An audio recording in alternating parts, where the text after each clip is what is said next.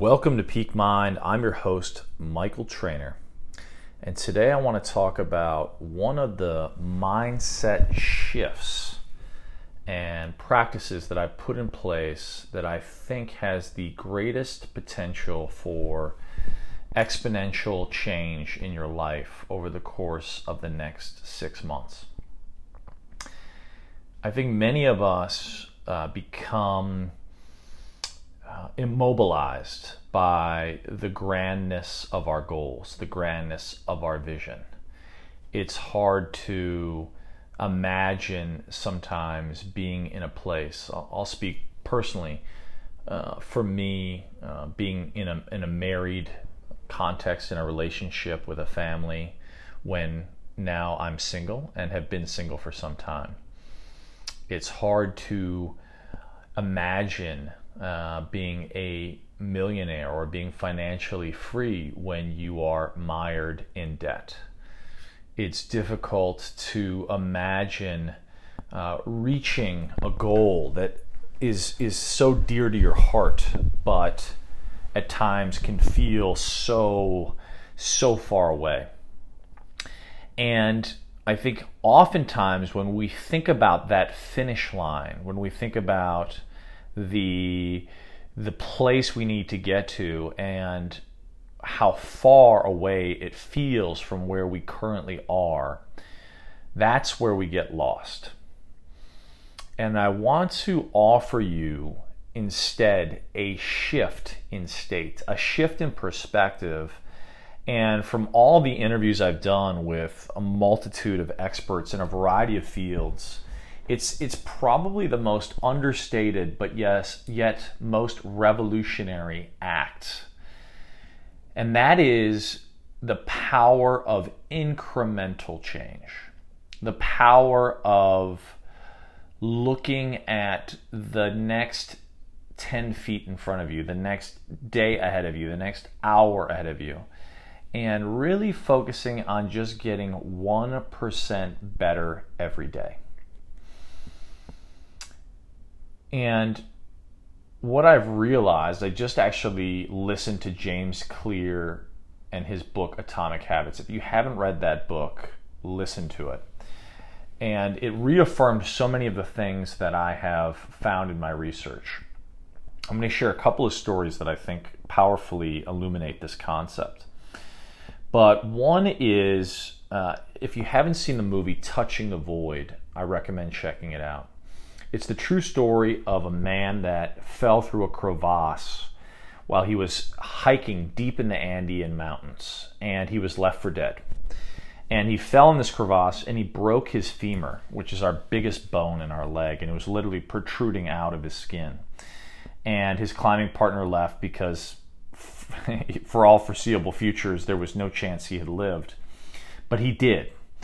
And the way that he got down through this seemingly impossible descent, which it was impossible, quote unquote, was not by thinking about the you know thousands of feet he he, he needed to walk down a mountain, first getting himself out of a cave, uh, you know, in the middle of a freezing cold winter with uh, his leg entirely broken but rather thinking only of the 10 feet in front of him thinking only of the, the, the finish line being those, those few steps to get that 10 feet ahead.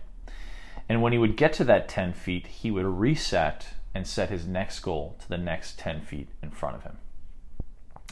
What's powerful about this is it's a, it's a practice called segmenting, and it's it's breaking down our habits or our goals into small, micro, more easily managed component parts. And it's been one of the most effective ways in which I have transformed my own life through a variety of practices.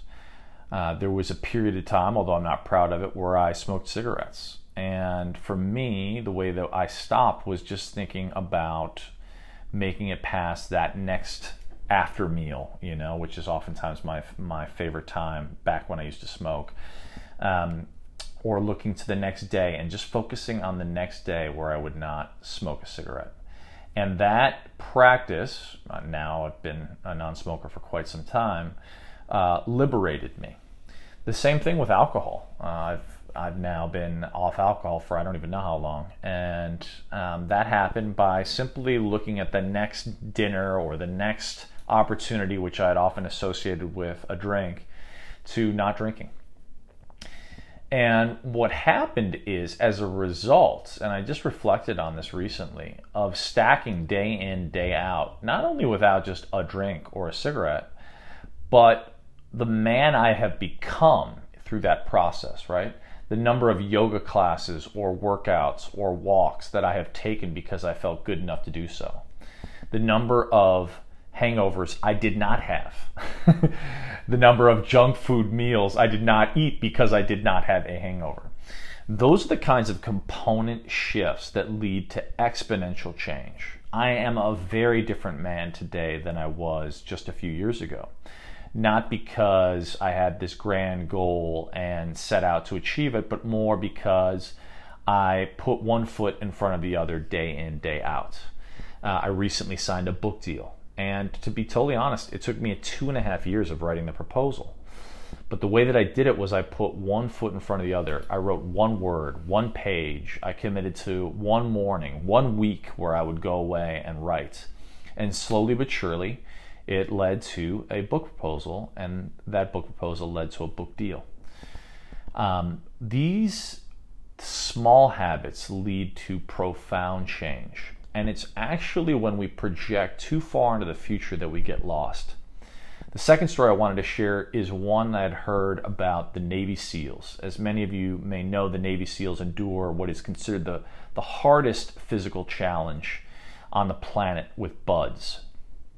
And this training is a grueling week of physical challenge. You know, we're talking about going into the water in the freezing cold, holding hundreds of pounds above your head, doing flutter kicks, not sleeping for a week, being pounded by water hoses. It takes the toughest people on the planet and has 95% of them quit.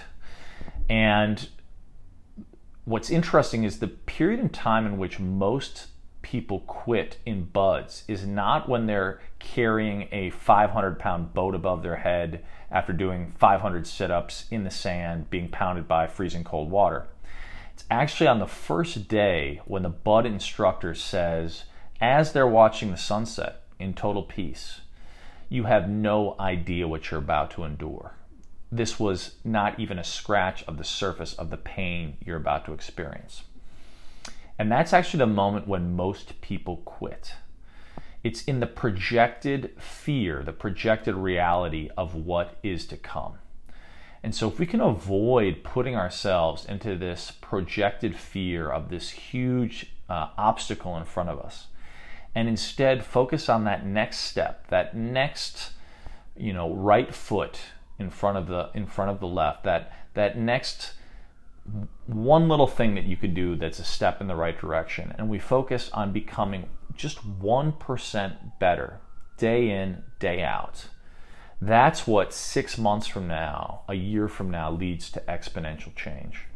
There's another saying that I love that is we often overestimate what we can achieve in a day, but we dramatically underestimate what we can achieve in a, in a decade.